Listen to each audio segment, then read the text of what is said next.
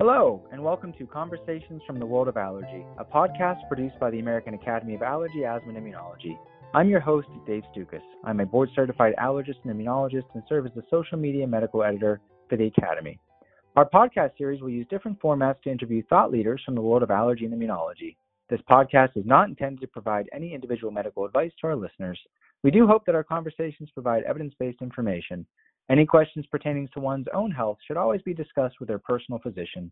The Find an Allergist search engine on the Academy website is a useful tool to locate a listing of board certified allergists in your area. Finally, use of this audio program is subject to the American Academy of Allergy, Asthma, and Immunology Terms of Use Agreement, which you can find at www.aaai.org. Today's edition of our Conversations from the World of Allergy podcast series offers a unique discussion surrounding a new study conducted and coordinated by the National Institutes of Health, and the study is called the Systemic Allergic Reactions to SARS CoV 2 Vaccination Trial, which is a mouthful, but we're going to get into that in just a second. This trial is currently enrolling participants at over 30 sites across the United States.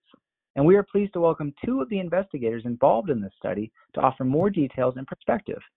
Dr. Lisa Wheatley is the section chief for food allergy, atopic dermatitis, and allergic mechanisms at the National Institute of Allergy and Infectious Disease in Rockville, Maryland. And Dr. Franklin Adkinson is a professor of medicine and director of the graduate training program in clinical investigation at the Johns Hopkins Asthma and Allergy Center in Baltimore. Well, thank you both so much for taking time to join us today and welcome to the podcast. Thank you. Thank you for inviting us. Oh, this is going to be great. This is an exciting study. And before we discuss some of the background and details with this specific research study, can you both offer some insight as to your role with this trial? Uh, Dr. Wheatley, let's start with you. How did you get involved and, and what is your role? So, obviously, the National Institute of Allergy and Infectious Diseases is taking a primary role in trying to understand the SARS CoV 2 pandemic um, and so when the question came up about anaphylaxis to the new mRNA lipid nanoparticle vaccines, um, obviously my branch, the allergy branch, was um, contacted and we had we started um, the investigation as to what should we do uh, to look into this and and then contacted scientific advisors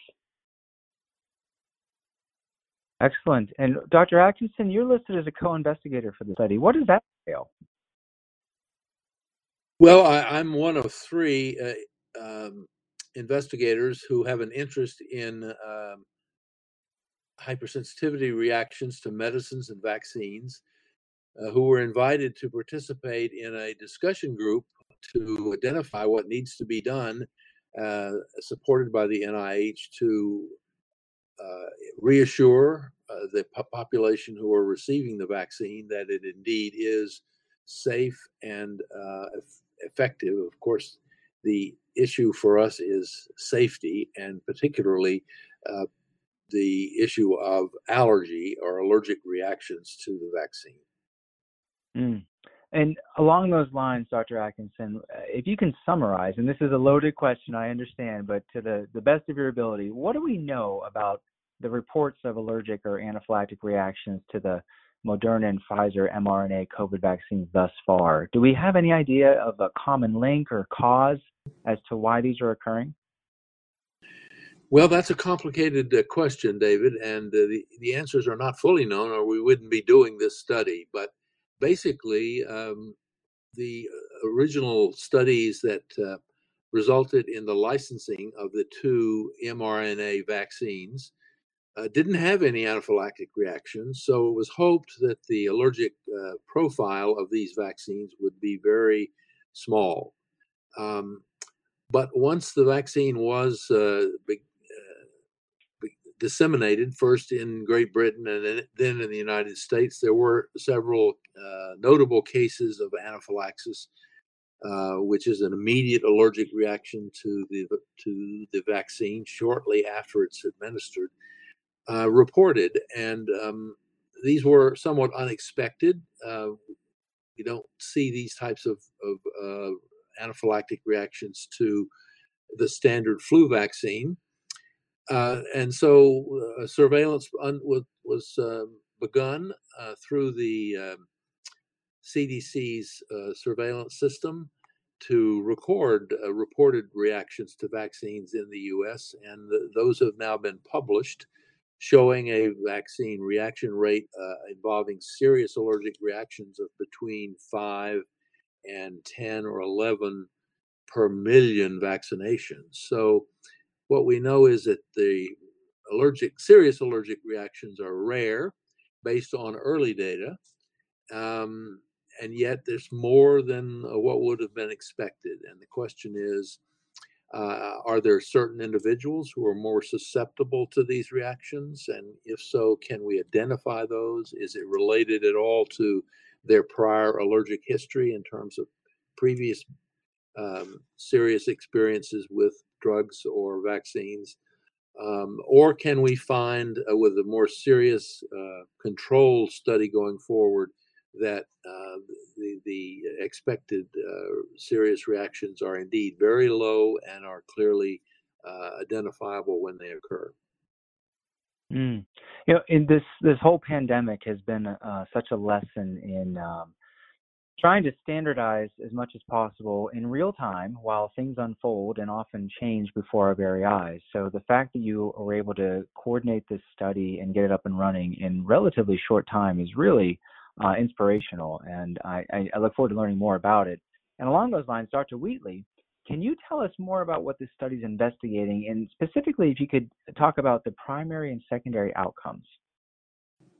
Yeah, so as Dr. Adkinson said, what we really need is reliable prospective data Mm. on the incidence and severity of allergic reactions in the population, and particularly in those people who are highly allergic, you know, because they've had multiple anaphylaxis in the past, um, or uh, are at otherwise high risk, uh, mostly being in in this study people with mast cell disorders, to determine whether in fact there is an appreciable risk of reaction. Because what we really like to do and what we absolutely expect is that anaphylaxis will be rare. Um, and therefore, we can re- reassure the population that this is a safe vaccination. On the other hand, if we are wrong, and um, even if the risk is somewhat more moderate, what we then would want to do is to try to figure out why are these reactions happening. And, and because this is a pr- prospective study, we will have pre and post vaccination samples to de- look at mechanisms. Um, and then if we can determine, well, what is the risk, um, we then may be able to establish safe mechanisms um, to vaccinate individuals. Mm. And so, is this study looking at the number of individuals who experience an immediate allergic or anaphylactic reaction while they're enrolled in the study? Is that the, the main outcome you're looking at? Yes. So, the main outcome is exactly that. We will vaccinate individuals and we will observe them for 90 minutes after the vaccination, and we will be evaluating the proportion of patients who have systemic allergic reactions to each of the Pfizer BioNTech and the Moderna vaccines. Mm. And Dr. Wheatley, you mentioned this term prospective a couple of times. Can you briefly discuss why a prospective evaluation uh, would offer a little more strength compared to sort of retrospectively looking at events that have occurred in the past? So the problem with looking backwards is um, obviously that it's not unbiased. So when we hmm. do a prospective study, we're looking, we're taking in individuals who've never had the vaccine, um, and we have uh, investigators who actually don't know what the person is receiving. Um, so they have no bias as to what's about to happen.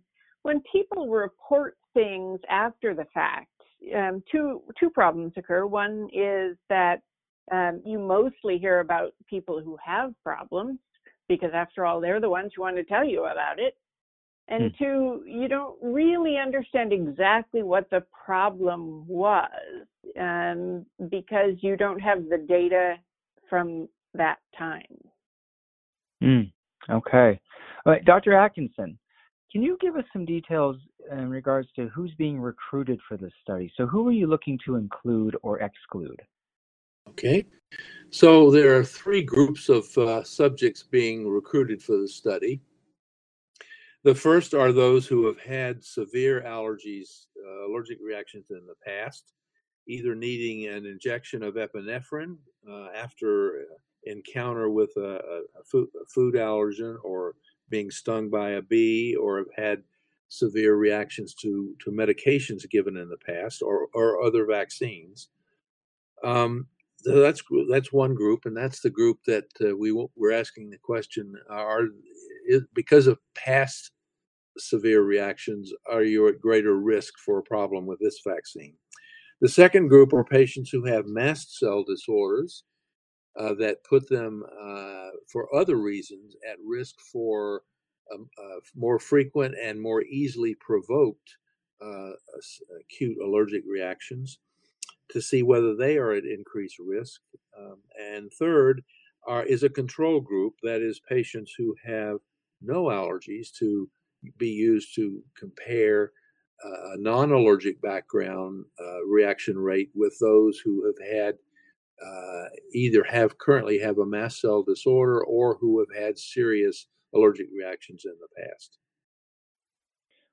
And is there anybody who would not be eligible for this study? For instance, uh, if they have severe asthma or they're taking biologic treatments for any condition or they're reliant on oral steroids, for instance?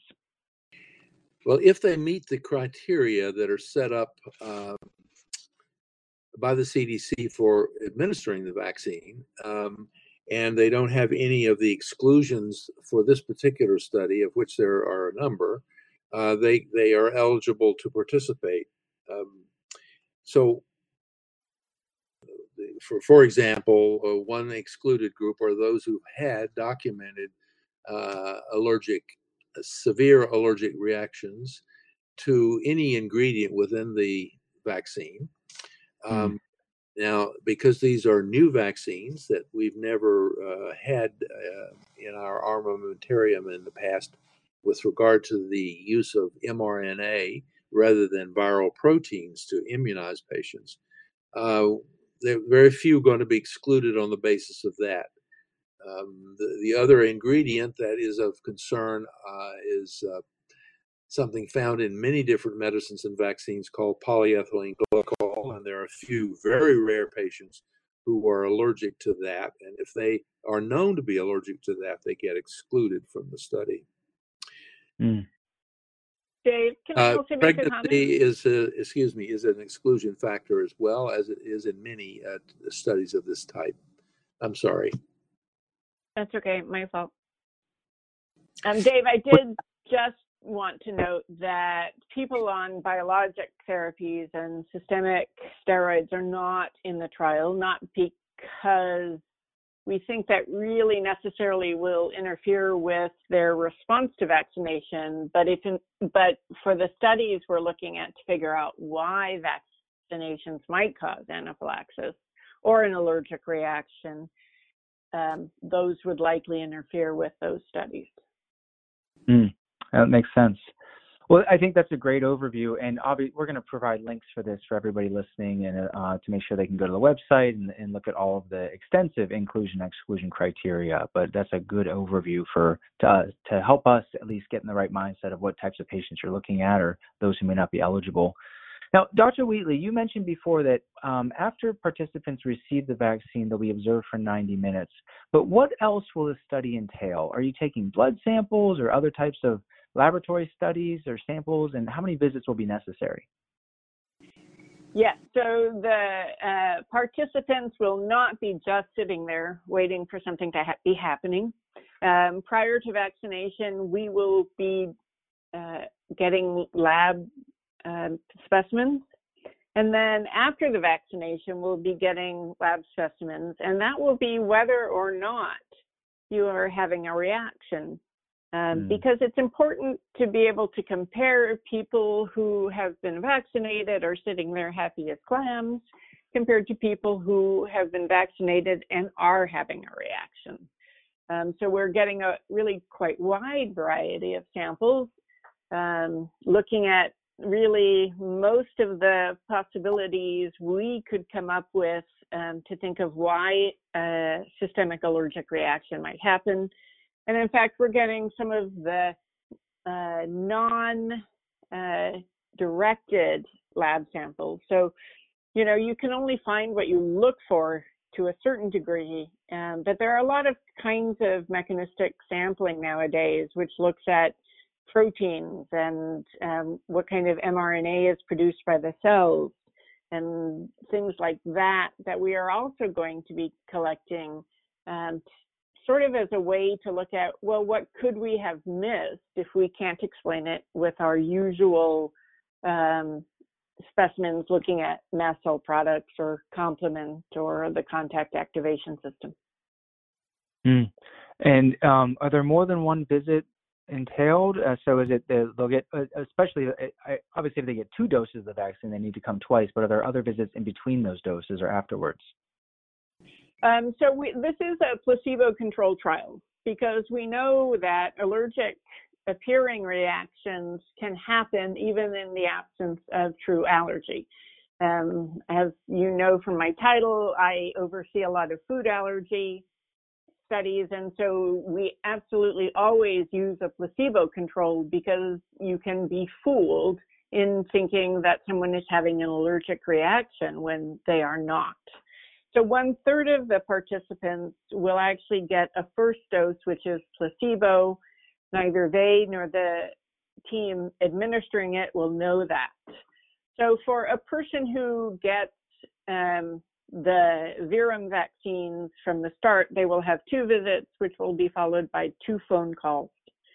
If they are in the placebo group, they will get three visits the placebo uh, injection and then the two Verum injections. Okay. Uh, and Dr. Adkinson, you mentioned before about those that you're looking at, specifically with different types of allergic conditions, such as food allergy or medication allergies, or even allergic rhinitis. Um, but on the surface, it would seem like those those patients would be very different from one another, and also different from those with mast cell disorders. And this is I'm I'm giving you the really hard questions. I apologize. but you know, can you just give us some background as to how those overlap? Uh, is there some common thread about those individuals and their allergy cells, for instance, as to why they may respond differently to these vaccines? Uh, very good question. Um, I think uh, the, the, current uh, accepted dogma is that most cases of anaphylaxis, which is the acute onset of a, a, a crisis disorder, uh, result from the activation of mast cells and mast cells can be activated in a number of ways uh, by uh, allergen, uh, by um, the allergic antibody, IgE, that attaches to them and recognizes things that we're allergic to, like foods or medicines or uh, pollens at this time of year. Um, and then there are certain disorders uh, where mast cells, even without the presence of IgE antibody, are have a lower threshold for being activated by other um, pathway, shall we say. Um, and so the uh, the acute allergic reactions, the ones that are life threatening and very serious, uh, are presumed to be one way or another the result of activating mast cells.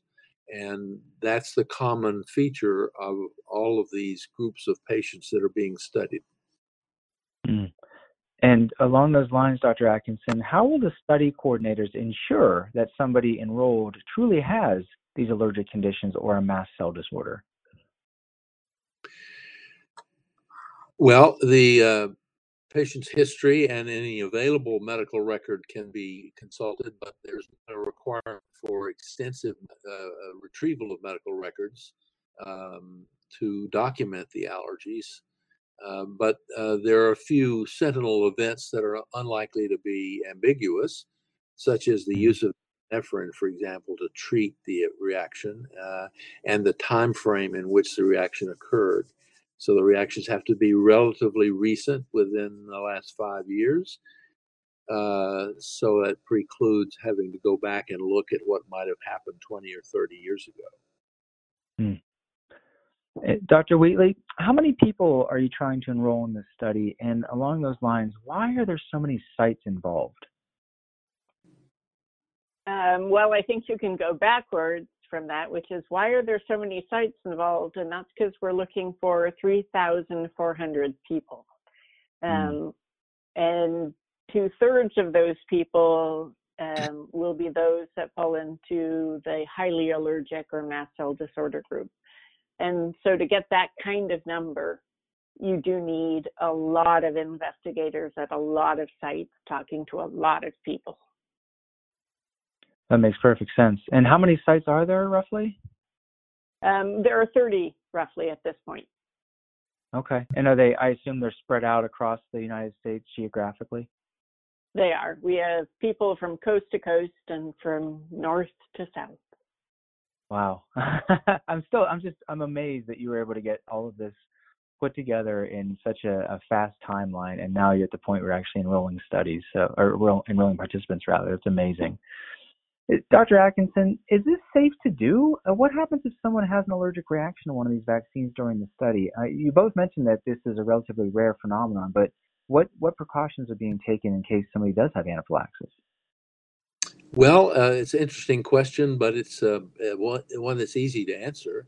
Uh, these studies will be done in facilities that will be manned by trained allergy specialists and their staff and all of the necessary equipment and medications to treat acute allergy will be present.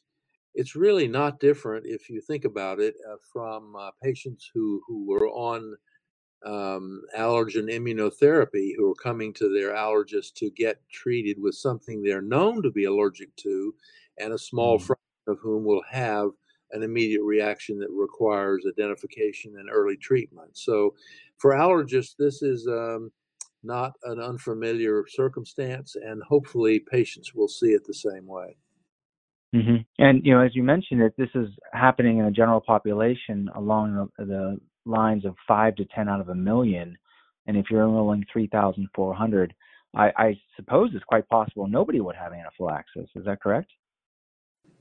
Uh, that is correct, and that is a concern. Um, and it's only because of the urgency of doing the study sooner rather than later uh, that we can't have a sample size that would assure that we have num- uh, enough of the uh, immediate reactions to be able to study them mechanistically. Uh, but we will be able to determine with the sample size that's uh, chosen for this study you know whether what what the reaction rate is and whether it's an increased uh, level in patients who have a strong allergic background. Mm-hmm. It, Dr. Wheatley, along the lines of safety and monitoring, if you take this to the 30,000 foot level, how do you you know coordinate and make sure that across all these different sites and all of these participants that um, things are going smoothly and you're not seeing any scary signals? And you know, what is along those lines? I guess can you explain what a DSMB is? Yeah, so from the 30,000 foot level, it really isn't that high up because we have site monitors who will be in contact with the sites every week during this trial, um, discussing what's happening. And I will be receiving adverse event reports to look for you know, not not anaphylaxis. Obviously, I will be notified about that right away. But are there any patterns that look that don't look good? In addition, then, in a, to the monitors and to myself, we have the Data Safety Monitoring Board, um, and they are a group of experts in allergy, um, as well as statistics and ethics, who review the protocol and consent before we ever sent it to an investigational review board um, to be reviewed um, to make sure that it is in fact a worthwhile study and that it is a study with um, safety in mind. And they will also be reviewing the results, including the adverse events, if any, um, every 500 participants to make sure that, mm. in fact, um, this study is going well and we are not uh, exposing people to um, a risk that is not understood. Mm. I I think that's great insight for a lot of our listeners who who don't understand what is involved in getting something like this up and running and then monitoring it over time. So, Dr. Wheatley, I want to ask you the million dollar question. How many evening or weekend conference calls have you had already uh, just to get things up and running? Uh, what I'd have to say is that this has largely consumed my life for the last four months. Dr. Adkinson, would you agree with that as well for yourself? Well, I'm uh, less involved than uh, Dr. Wheatley in terms of the uh, setting up of the uh, many di- different details of the study. Um, but uh, even at an individual site like uh, Johns Hopkins, where I am, um, it takes a lot of paperwork and discussions and arrangements to set up a study like this, especially when time timeliness is is crucial because of the uh, need for early data to have a public health impact, which is you know what is really driving the need for this study. Mm-hmm. Um, Dr. Wheatley, you mentioned 3,400 participants, but how long do you anticipate that this study will last? What are you hoping? How how soon are you hoping to enroll that number of, of people? Um, we're hoping to get that number of people in eight to 12 weeks. Um, obviously, the it's it's timely because thankfully um, large numbers of people are getting enrolled in the United States in vaccination. So um, we hope to see the end of the worst of the pandemic at least. Um, and also um, to be timely, um, if it takes too long, uh, we won't get the answer necessarily for this particular vaccine. But I'd like to point out that part of our interest in this study is, in fact, the vaccine platform. And this mRNA lipid nanoparticle platform is very, very new um, and also very, very exciting because we went from, you know, a disease discovery in December of one year to widespread vaccination in December of the next year. Um, so I, I see this platform as being, in some sense, possibly the future of vaccination. So if we can understand if there are problems with it, um, we can engineer them out uh, potentially. Mm-hmm.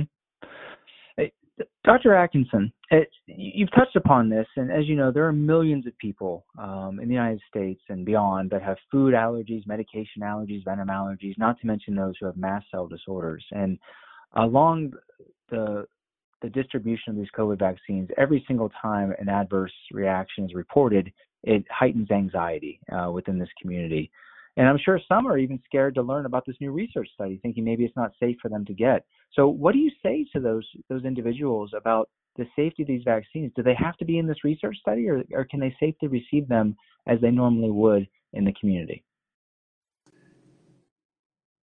Well, um, there's several questions there. I think I can try to address. One is that is the issue of whether they could safely receive the vaccine outside of the study, and in most well, in all cases, the answer is yes, in terms of guidelines that we're all now living under from the CDC uh, and the FDA. Um, but many will be adverse to taking that risk because of their uh, frightening experiences with uh, allergic reactions in the past. And we think that they will be appropriately attracted to the uh, to the study because they will they will get their vaccination, which provides unequivocal uh, benefit to them um, in a in the safest possible environment. That is an environment that's monitored by uh, experts who know how to handle any serious allergic reactions, and with with appropriate staff to respond immediately rather than going home and then having something happen uh, when you're away from a medical environment. So we think there are a lot of attractive reasons why people who are frightened or who have are just concerned and maybe not going to the level of, of anxiety that they're going to say no, but they've been postponing their vaccination because of their mm. memory of what happened to them when they took some vaccine in the past or had a bad reaction to peanuts, for example, um, and don't want to go through that again. Uh, those will be the ones who will be uh, treated uh, in the in the study and appropriately so um, and will provide them, in this case, with un, uh, unequivocal benefit uh, that will o- outweigh in the assessment of almost everyone the risk of, of having these uh, reactions if they occur, and certainly uh, in terms of, of any life threatening potential. Um, um uh, which which is going to be minimal or non-existent, really. Mm-hmm. So, as you mentioned, really, there's there's very clearly established criteria that seem to be doing a fantastic job of really separating out those at real risk, and that would be anybody with a known allergy to any of the ingredients to these vaccines. And as you mentioned, there's very few ingredients in there that are known to cause allergy, other than potentially the polyethylene glycol or polysorbate for some of them um, or if they've had you know known adverse or anaphylactic reaction to their first dose. But otherwise, the vast majority of people absolutely can get these vaccines very safely in the community. But as you mentioned, I love that you mentioned this. This study offers a very unique opportunity where if they do have concern or if they're putting it off for whatever reason, this is how to do it. So, and this is the time to do it and how to do it uh, for those folks that really do have a lot of uh, concern regarding it. So, I think the timing is perfect, especially as these roll out. And Dr. Adkinson, along those lines, what do you say to your patients to reassure them about the safety of these COVID vaccines? I'm sure you've had these conversations uh, probably every day for the last few months. Uh, yes, I think all of the investigators involved in these 30 centers uh, have had ongoing uh, dialogues with patients and with referring physicians about uh, the risks associated with vaccination uh, in patients like the ones in this study who have had serious problems in the past. Um, again, this is easier to do than would be the case if this were not a life saving, mm. extremely important public health vaccination program that we're talking about here.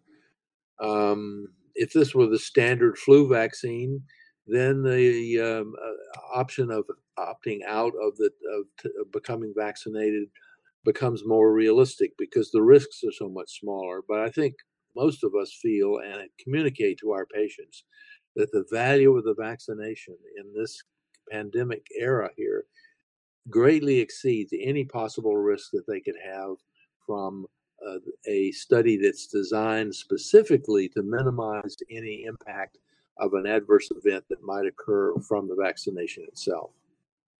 Mm, uh, that's great perspective. I, I, think a lot of folks are looking at this as just one question of is the vaccine safe or not. But as you mentioned, it's really in the context of um, is the vaccine safe compared to me getting infection, you know, during a global pandemic? And Dr. Wheatley, I'd love for you to chime in as well. Have you had similar thoughts and conversations with folks uh, about the safety of these vaccines, or any any other pearls you'd like to add? Um, no, I think that really covers it. That you're looking at um, a risk that we're trying to understand if it's real, even. Um, so mm. honestly, mm. my entire hope is that we will vaccinate 3,400 people and not see a re- reaction. Um, because I honestly think it is safe, and a, and a lot of the study is based on we want to reassure people that it is safe, even if you have had a reaction in the past um, to a substance that was um, frightening and and and clearly risky. Um, so I think that really is an important part of what we're doing. The other thing I want to sort of mention is that we're also looking for people who are not at risk because we're trying to do a hmm. comparison um, between people who are highly allergic or have mast cell disorders versus um, pretty much everyone else. Uh, so you know, it's it's another way to get vaccinated, and I guess in my world help science. That's excellent. Dr. Wheatley, how can people enroll in the study? Uh, hopefully, folks are listening and they're they're interested, or our colleagues are listening and they can refer their patients. Do, do people need a referral from an allergist, or they can can they initiate contact on their own uh, to talk oh, to a study absolutely. coordinator? They can initiate contact. We are on uh, clinicaltrials.gov under SARS vaccination. Um, and we um, are hoping people will volunteer um, and they can directly contact the sites that are listed there. There will be a contact information. So they should look and see if there's one near them. Okay, excellent. And again, we'll put uh, links to this on the website and, show notes and things like that. Dr. Adkinson, we just heard Dr. Wheatley's uh, hypothesis that she shared with us. Uh, do you have any guesses as to what the study may find? Uh, well, I think we probably uh, will see uh, a few reactions, and that that will be an advantage with regard to a better understanding, as Dr. Wheatley was saying, as part of the uh, object for the study of what the mechanism is. What is it that's trigger capable of rarely triggering uh, an acute allergic-like reaction? Uh, but if we were to study 2,500 patients who have had bad allergic reactions in the past and not a single one of them reacts, that would be a successful study, even though we can't study mechanisms what doesn't exist. It says that having uh, an allergic reaction in the past doesn't put you at greater risk for a problem with this vaccine. And that would be a wonderful message to be able to go public with at this point in time. And as Dr. Wheatley says, for future mRNA vaccines that are undoubtedly coming down the road. This is the beauty of science, right? Um, this is you do it in a you, you try to answer questions in a uh, systematic way and control for as much as you can, and then we'll see what the what answers come out on the other end uh, and interpret them accordingly. It's fantastic. Well, you know, uh, Dr. Wheatley, thank you so much for taking time to join us today, and I really wish you the best with recruitment. I hope that this helps, and I hope that you you exceed your expectations in regards to getting all of the patients enrolled in a timely fashion. Is there anything else you'd like to add? No, I do very much so appreciate this opportunity to talk about what I think is a very exciting study. Uh, excellent. Dr. Adkinson, thank you as well for taking the time. I know you're both very busy with your schedules, and I wish you the best as well uh, with the with the study and uh, and interpreting all the the findings that you have. Do you have any parting words for our listeners? Well, only to reemphasize what I think we've been talking about here, and that's how excited and, and uh, invested we are in this very important study. And no matter how it turns out, we will uh, have made uh, an advance in knowledge that's going to be appreciated by the, the large number of patients who have allergic problems in the in, in our society. So this is a step in the right direction, and those who participate will be making a major contribution to understanding uh, for others as well as themselves uh, what the risks are and how they can be best identified if they exist and um, and managed in the future. Excellent. Well, there's zero pressure here, not to put you on the spot, but I, I look forward to reaching out again at the conclusion of the study. And once you have everything ready to, to report out, that hopefully we can have you both on again to tell us what you found. That'd be very exciting. Thank you both again for joining us. Our pleasure. Thank you. Thank you. Please visit www.aaaai.org for show notes and any pertinent links from today's conversation. If you like the show, please take a moment to subscribe to our podcast through Apple Podcasts, Google Podcasts, or Spotify so you can receive new episodes in the future. Thank you again for listening.